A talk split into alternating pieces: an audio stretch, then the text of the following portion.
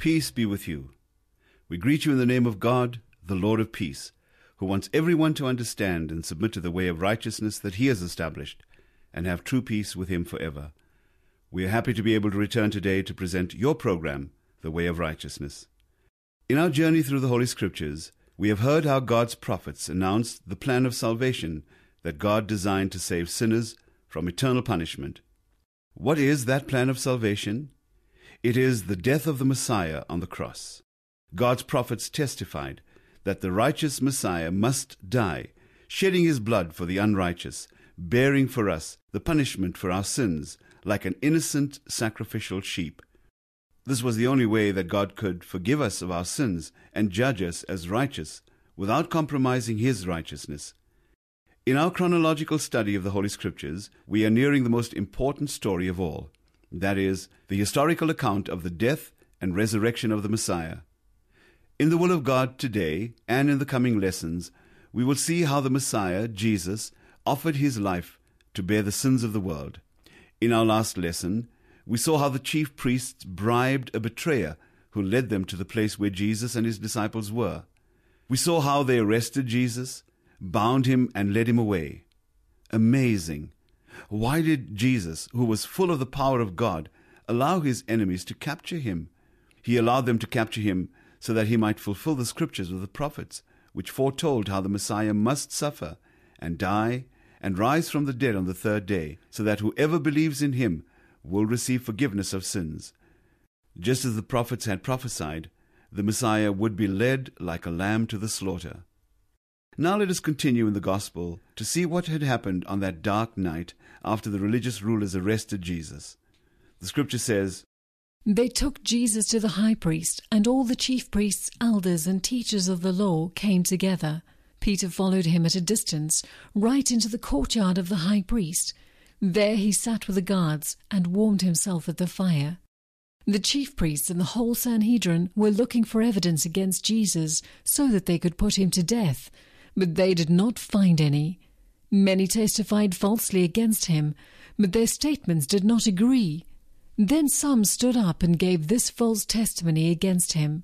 We heard him say, I will destroy this man made temple, and in three days will build another, not made by man.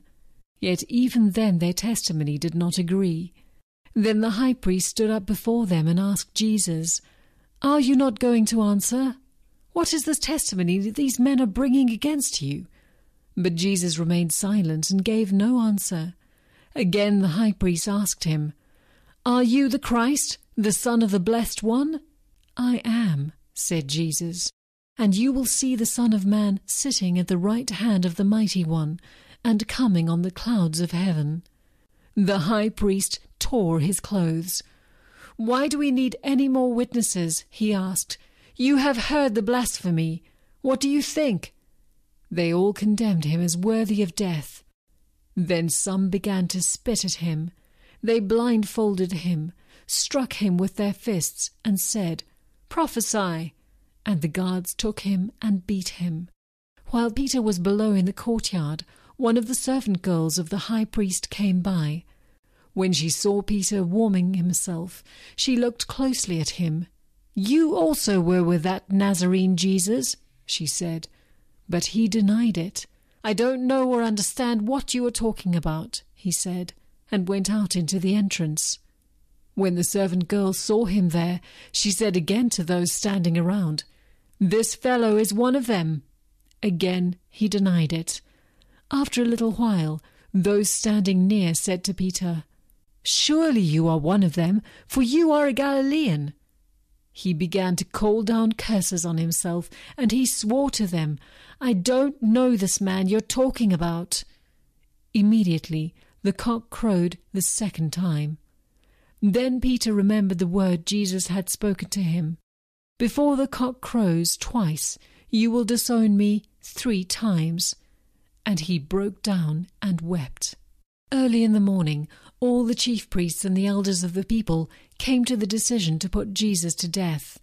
They bound him, led him away, and handed him over to Pilate the governor.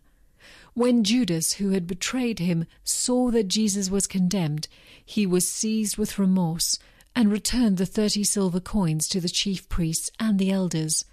I have sinned, he said, for I have betrayed innocent blood. What is that to us? They replied. That's your responsibility. So Judas threw the money into the temple and left. Then he went away and hanged himself. Thus the Jews led Jesus from Caiaphas, the high priest, to the palace of the Roman governor. By now it was early morning, and to avoid ceremonial uncleanness, the Jews did not enter the palace. They wanted to be able to eat the Passover. So Pilate came out to them and asked, What charges are you bringing against this man? If he were not a criminal, they replied, we would not have handed him over to you. Pilate said, Take him yourselves and judge him by your own law. But we have no right to execute anyone, the Jews objected. This happened so that the words Jesus had spoken, indicating the kind of death he was going to die, would be fulfilled. Pilate then went back inside the palace, summoned Jesus, and asked him, Are you the king of the Jews? Is that your own idea? Jesus asked, or did others talk to you about me? Am I a Jew? Pilate replied. It was your people and your chief priests who handed you over to me. What is it you have done? Jesus said, My kingdom is not of this world. If it were, my servants would fight to prevent my arrest by the Jews. But now my kingdom is from another place. You are a king, then, said Pilate. Jesus answered, You are right in saying I am a king. In fact, for this reason I was born, and for this I came into the world, to testify to the truth. Everyone on the side of truth listens to me. What is truth? Pilate asked. With this he went out again to the Jews and said, I find no basis for a charge against him. But they insisted. He stirs up the people all over Judea by his teaching. He started in Galilee and has come all the way here. On hearing this, Pilate asked if the man was a Galilean. When he heard that Jesus was under Herod's jurisdiction, he sent him to Herod, who was also in Jerusalem at the time. When Herod saw Jesus, he was greatly pleased, because for a long time he had been wanting to see him. From what he had heard about him, he hoped to see him perform some miracle. He plied him with many questions, but Jesus gave him no answer. The chief priests and the teachers of the law were standing there, vehemently accusing him. Then Herod and his soldiers ridiculed and mocked him. Dressing him in an elegant robe, they sent him back to Pilate. That day Herod and Pilate became friends. Before this they had been enemies. Pilate called together the chief priests, the rulers, and the people, and said to them, You brought me this man as one who was inciting the people to rebellion. I have examined him in your presence, and have found no basis for your charges against him. Neither has Herod, for he sent him back to us. As you can see, he has done nothing to deserve death. It is your custom for me to release to you one prisoner at the time of the Passover. Do you want me to release the king of the Jews? They shouted back, No, not him! Give us Barabbas! Barabbas had been thrown into prison for an insurrection in the city and for murder. Wanting to release Jesus, Pilate appealed to them again, but they kept shouting, Crucify him! Crucify him!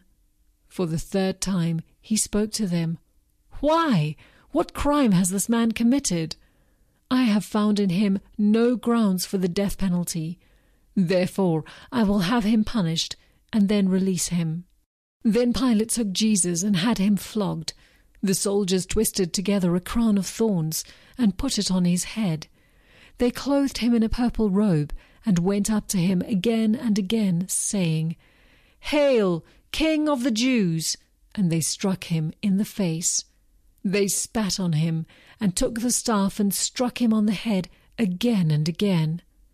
Once more Pilate came out and said to the Jews, Look, I am bringing him out to you to let you know that I find no basis for a charge against him. When Jesus came out wearing the crown of thorns and the purple robe, Pilate said to them, Here is the man. As soon as the chief priests and their officials saw him, they shouted, Crucify! Crucify! But Pilate answered, You take him and crucify him. As for me, I find no basis for a charge against him. The Jews insisted, We have a law, and according to that law he must die, because he claimed to be the Son of God. When Pilate heard this, he was even more afraid, and he went back inside the palace. Where do you come from? he asked Jesus, but Jesus gave him no answer. Do you refuse to speak to me? Pilate said. Don't you realize I have power either to free you or to crucify you? Jesus answered, You would have no power over me if it were not given to you from above. Therefore, the one who handed me over to you is guilty of a greater sin. From then on, Pilate tried to set Jesus free, but the Jews kept shouting, If you let this man go, you are no friend of Caesar. Anyone who claims to be a king opposes Caesar.